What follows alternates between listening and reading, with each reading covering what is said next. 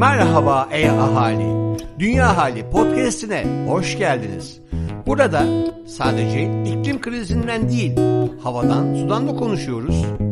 Yuvamız dünyamızdan bahsediyoruz. O zaman e hadi başlıyoruz.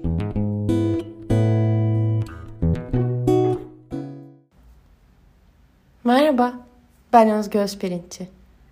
Birazdan duyacaklarınız karşısında umutsuzluğa kapılmak yerine harekete geçmenizin size çok daha iyi geleceğine söz veriyorum. Dünya Hali Bülten numara bir. Selam Dünyalı. Yazan Canan Ercan Çelik. Dünyanın bin bir türlü hali var deyip sessiz sakin bir köşede durmaktansa bu hal hal değil diyerek yola koyulduk. İklimle mücadeleyi mesele eden, bu mesele için emek veren iki kurum el ele verdik ve başka bir dünya hali için karşına çıktık. Umarız bu buluşma nicelerinin ilki olur. Köşe Bucak Dünya. Yazan Profesör Doktor Levent Kurnaz. Dünya halinden merhaba. Yuvam Dünya Derneği ve Boğaziçi Üniversitesi İklim Değişikliği ve Politikaları Araştırma Merkezi, İklim Bu, ortaklığıyla yeni bir derginin yayımına başlıyoruz. Dünya Hali. Her hafta çarşamba günleri sizinle buluşacak olan bu dergide gezegenimizin halinden ve gezegenimizi bu hale getiren ahaliden bahsedeceğiz. Çevre konusundaki tek önemli problem iklim değişikliği olmasa da iklim krizi özellikle aciliyeti nedeniyle en önde kendisine yer buluyor. bin dokuz yüz yetmiş iki yılında yayımlanan Büyümenin Sınırları kitabı, gezegenimizin kaynaklarını sürdürülebilir biçimde kullanarak ekonomik büyümenin daha ne kadar devam ettirilebileceğini araştırıyordu. Hem bu kitapta hem de sonrasında yapılan bilimsel çalışmalarda kaynaklarımızın sınırsız olmadığını ve ekonomik büyümeyi sürekli kaynak kullanarak başaramayacağımızı gördük. Bu uyanış bir yandan büyümek şart mı sorusunun tartışılmasını sağladı. Dünya nüfusu biz kendimizi bildik bileli artmakta olduğundan ekonominin de büyümesi gerektiğini hep doğru bir varsayım olarak kabul ettik. Oysa öngörüler bu yüzyıl içerisinde nüfus artışının durarak azalışa döneceğini söylüyor. Bu durumda da büyümenin ardındaki en önemli itici güç ortadan kalkmış olacak. Diğer yandan büyümenin gezegenimize verdiği zararları da tartışmaya başladık. bin dokuz yüz altmış iki sonbaharında Rachel Carson'ın yazdığı Sessiz Bahar, bu alandaki uyanışın da en önemli eserlerinden biri oldu. Bilimsel alanda ise iki bin dokuz yılında yayımlanan bir makale, üzerinde tartışmalar hala sürse de bu büyümenin kaynak ihtiyacından öte gezegene verdiği hasarı ortaya koydu. Önemli kısmı Stockholm Resilience Center'da görev yapan bilim insanları, insanların büyüme isteğine karşılık gezegenin sınırlarını ortaya koydu. Gezegenimizin sınırlarının en önemlisi olarak iklim değişikliği görülüyor. Bunun arkasındaki neden iklim değişikliğinin doğanın işleyişini her bağlamda etkileyecek olmasıdır. Özellikle biyoçeşitlilikteki azalma insanların gezegene yayılmasının ötesinde değişen iklimden de etkileniyor. Denizlerde çözünen karbondioksit deniz suyunun asitliğini arttırarak denizdeki canlıların yaşamasını ve üremesini her geçen yıl daha da güçleştiriyor. Buna aşırı avlanma da eklendiğinde denizdeki yaşam ciddi biçimde tehlikeye giriyor.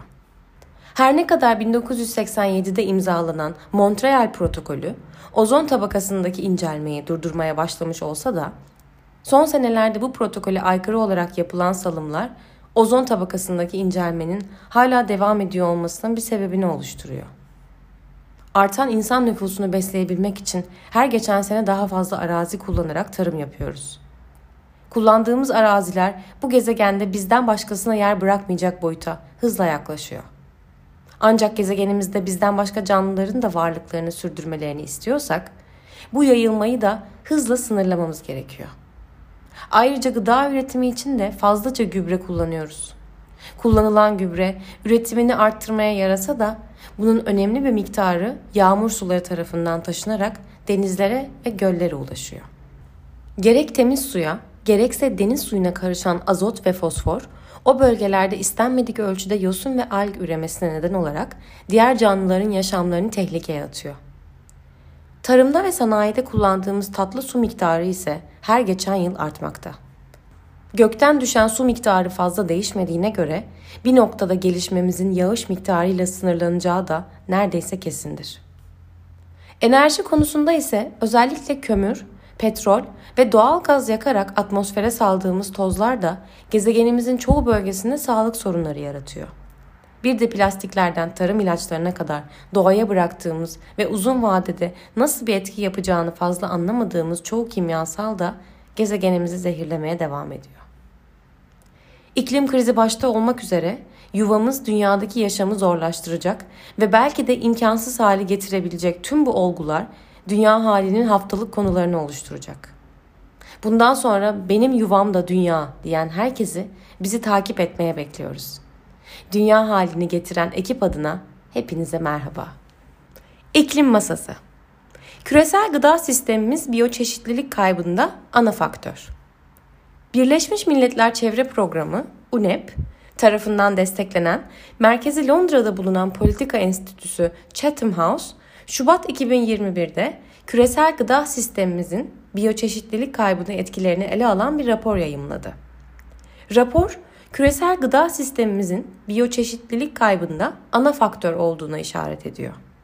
Özellikle geçtiğimiz elli yılda doğal ekosistemlerin bozularak tarım veya hayvancılık için kullanılması, canlıların yaşam alanlarının kaybolmasında temel neden olarak gösteriliyor. Son yirmi otuz yıldır gıda sistemimizi şekillendiren daha ucuz gıda akımı ise durumu içinden çıkılmaz bir hale doğru götürüyor. Toprağın sürdürülebilirliği dikkate alınmadan yapılan üretim şekillerimiz, artan nüfus ve daralan tarım alanları ile birleşince gıda krizi kaçınılmaz hale geliyor. Öte yandan sürdürülebilir gıda sistemleri ile hem iklim krizine karşı olumlu katkı sağlamak hem de biyoçeşitlilik kaybını yavaşlatmak bizim elimizde. Rapor ayrıca küresel gıda sistemimizde yapılacak reformu temel bir gereklilik olarak ortaya koyuyor. Bu reformu üç ana maddeyle özetleyecek olursak yapmamız gerekenler: bir Beslenmemizde ve gıda üretimimizde bitkisel gıdalara ağırlık vermek. iki Var olan doğal yaşam alanlarını korumak ve tarım alanlarına dönüştürmemek.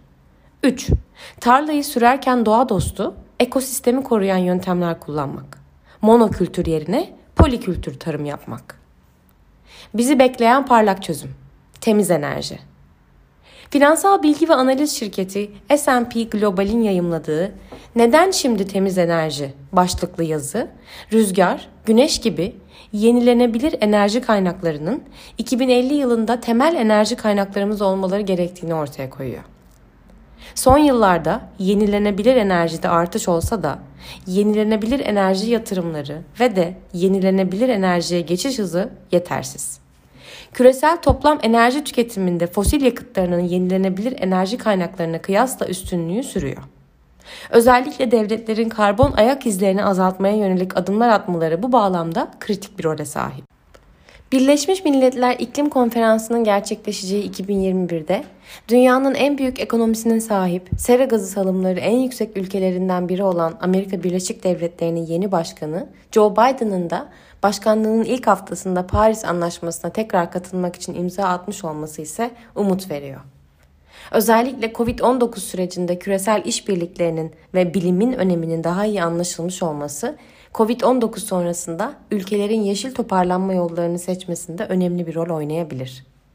IRENA, Uluslararası Yenilenebilir Enerji Ajansı'nın da altını defalarca çizerek belirttiği gibi, yeşil toparlanmanın temelinde yenilenebilir enerji yer almalı.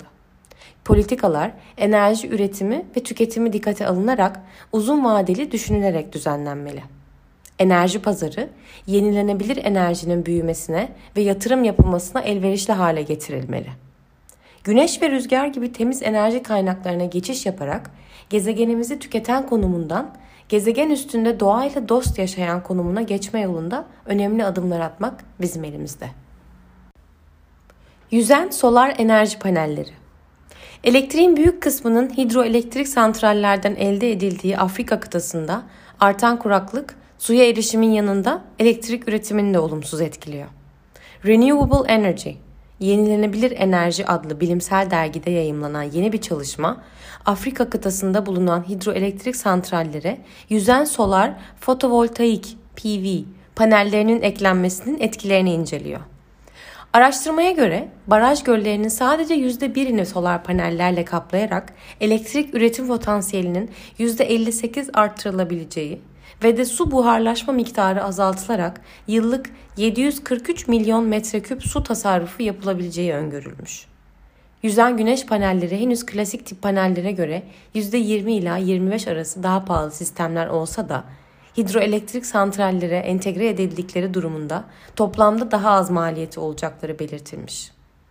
Özellikle iklim krizi ve elektriğe erişim sorununun yoğun yaşandığı bölgeler için iyi bir alternatif olabilecek bu sistemleri uluslararası teknoloji transferiyle uygun bölgelere ulaştırmamız gezegenimiz için olumlu sonuçlar doğurabilir. Yeşil Köşe. Yazan Kıvılcım Pınar Kocabıyık. iki bin yirmi bir döngüsel ekonomi trendleri neler olacak? Sanayi devriminden bu yana teknolojik ilerlemenin hızlı temposu devam etti. Yaşadığımız yüzyılda dünya ekonomisi doğrusal. Ham madde çıkarılıyor, işleniyor, üretiliyor, satılıyor ve sonunda çöplüklere atılıyor. Artık yuvamız dünyaya kılavuzluk edip kaynaklarının sınırlarına saygı duyacak, sakinlerinin ihtiyaçlarıyla ilgilenecek iş liderlerine ihtiyacımız var. Günden güne bu liderlerin sayısı artıyor. Döngüsellik fikri ilgi görüyor ve birçok şirket önümüzdeki birkaç on yıl içinde döngüsel hale gelebilmek için hedeflerini belirliyor. İşte iki bin yirmi birde döngüsel ekonominin ilerlemesine yardımcı olacak trendler. Daha fazla marka yeniden kullanılabilir ambalaj kullanacak. Örneğin Nestle, marketlerde kahve ve evcil hayvan maması için yeniden doldurma istasyonlarına geçiliyor. Plastik ambalajlar azalacak. Şirketler fazladan ambalajı ortadan kaldırıyorlar. Birçok basılı dergi grubu dergilerindeki plastik formadan vazgeçiyor. Satın aldığınız ürünle işiniz bittiğinde şirketler ürünleri geri alacak.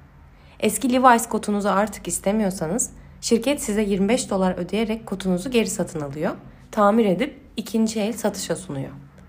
Şirketler döngüselliği iklim stratejilerinin bir parçası yapacak. Şirketler iklim kriziyle mücadelede karbon ayak izi azaltma ile yenilenebilir enerji geçişinin yanında döngüselliği de bu mücadelenin bir parçası olarak görmeye başlıyor.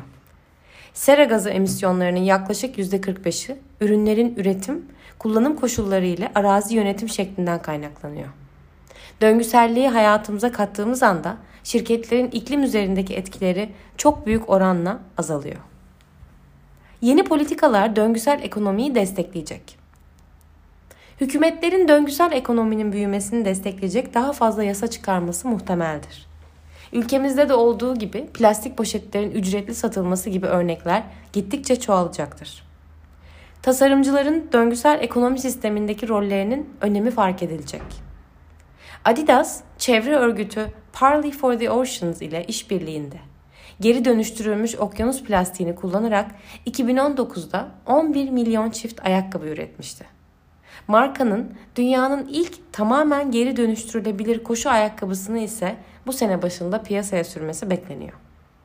Bugün ahali olarak bizleri geliştirse de, geliştirmese de büyümekte olan ekonomilere sahibiz. İhtiyacımız olan şey ise hepimizi geliştirecek olan döngüsel ekonomiler.